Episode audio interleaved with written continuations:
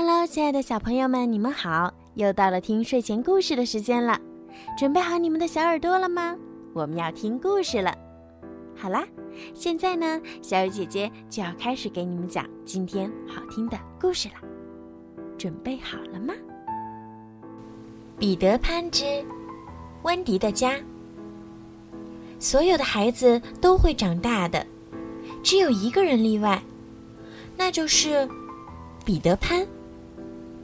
每个孩子都认识彼得，而大人们一点儿也不知道他。达林太太有一脑子奇妙的幻想，所以可以偶尔漫步在孩子们的心里。但是那里有好多东西，他都不能理解。最叫他琢磨不透的，就是彼得这个名字。他的三个孩子，约翰、麦克和女儿温迪的心里，到处都涂满了这个名字。奇怪呀，彼得，他到底是谁呢？温迪在真正见到彼得以前，住在门牌是十四号的宅子里，家里很穷。温迪和两个弟弟出生时，爸爸对他们即将需要的花费算了很久，而妈妈总是带着央告的神情，说服爸爸怎么样也要冒一冒险把他们养大。现在，姐弟三人不仅快快乐乐的上着幼儿园，而且还有保姆陪伴，一只严肃庄重的。纽芬兰大狗，名叫娜娜。说到娜娜，再没有比它更聪明、更负责的狗了。夜里不管什么时候，孩子们只要一有动静，它就一跃而起，探望究竟。约翰踢足球的时候，他从不忘带着他的绒衣。天要下雨的时候。他嘴里总是衔着雨伞。虽然幼儿园其他孩子的保姆根本不把娜娜放在眼里，他依然认真的照看着孩子们。达林太太十分放心。就这样，温迪家的孩子和父母，外加娜娜和一个小女佣，过着快乐而温馨的生活。直到彼得潘出现，达林太太知道彼得是在清理孩子们心思的时候。很多妈妈晚上都有一个习惯，就是等孩子们睡着以后，来整理他们的心思，把白天弄乱了的心思都归还原位，为他们第二天又能快乐有序的生活做准备。妈妈们整理心思时有趣极了，就像整理抽屉一样，一件一件的心思，哪些该怎样放，哪些要偷偷藏起不让人发现，他们太有数了。有时，孩子们揣着一些顽皮的念头和坏脾气进入梦乡，但清早一醒。那些奇奇怪怪的东西早已被压在了心思的底层，而上面平平整整摆着太多美好的念头，等着自己去打理享用。达林太太就在整理时，看到了彼得的名字。彼得是谁呀，宝贝？妈妈第二天早上问道。彼得潘呀，你知道的，妈妈。温迪坚持说道：“怎么会呢？真的有彼得这个人吗？就算有，他也应该长大了呀。他不会长大的，他和我现在一样大。”温迪非常确定自己的看法。在达林太太发现孩子们心中的彼得以前。也曾有很多调皮奇怪的事儿发生在温迪他们身上，他都不以为然，认为只是孩子们一些小小的恶作剧罢了。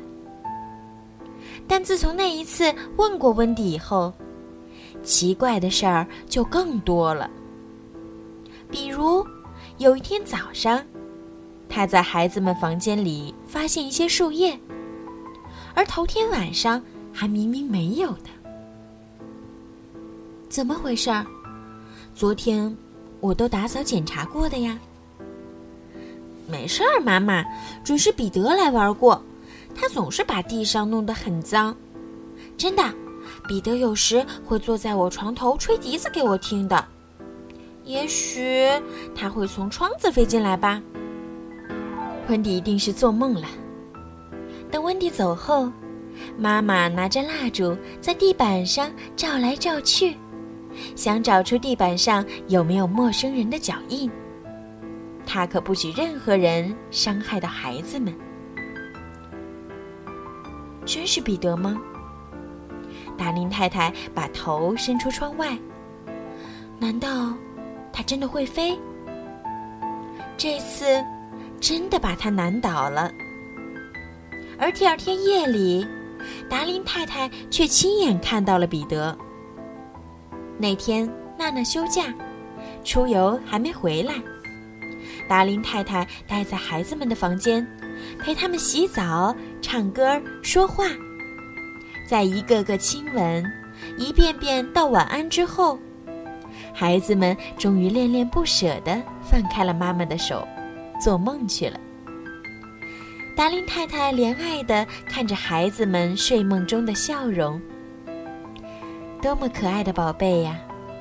谁也不能把他们从我身边带走。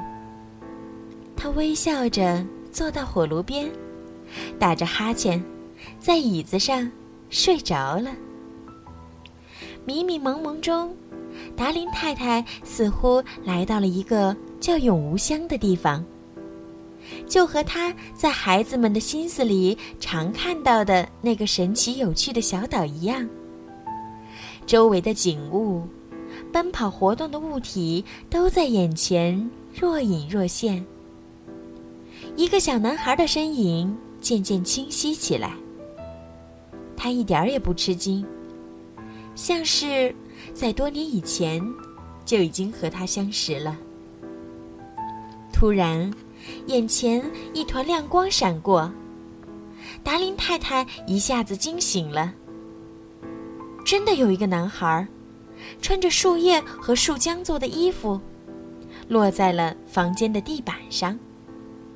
而窗子正打开着，是彼得潘。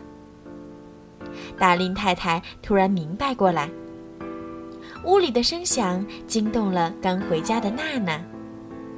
她箭一般的冲进屋，咆哮着企图要咬住男孩，而他却带着那团光轻盈地飞出了窗子，只是影子跟在身后，动作较慢。被娜娜飞快的关窗时夹住了。男孩飞进星空，回头看了一下留在灯光里的影子，微微一笑。没关系，我会回来的。达林太太从娜娜嘴里取下彼得的影子，对着灯光瞧了瞧，只见它呈黑色透明状，和普通的影子。没有两样。娜娜想把影子挂在窗外，诱使彼得来取，但达林太太把它卷起来，放进了抽屉。好了，今天的故事就讲到这儿了。如果你们喜欢听小鱼姐姐讲故事，记得让爸爸妈妈动动手指，关注小鱼姐姐的微信公众号“儿童睡前精选故事”。如果想要点播属于你们自己的专属故事，也可以加小鱼姐姐的私人微信“猫小鱼”全拼九九。好啦，孩子们，晚安。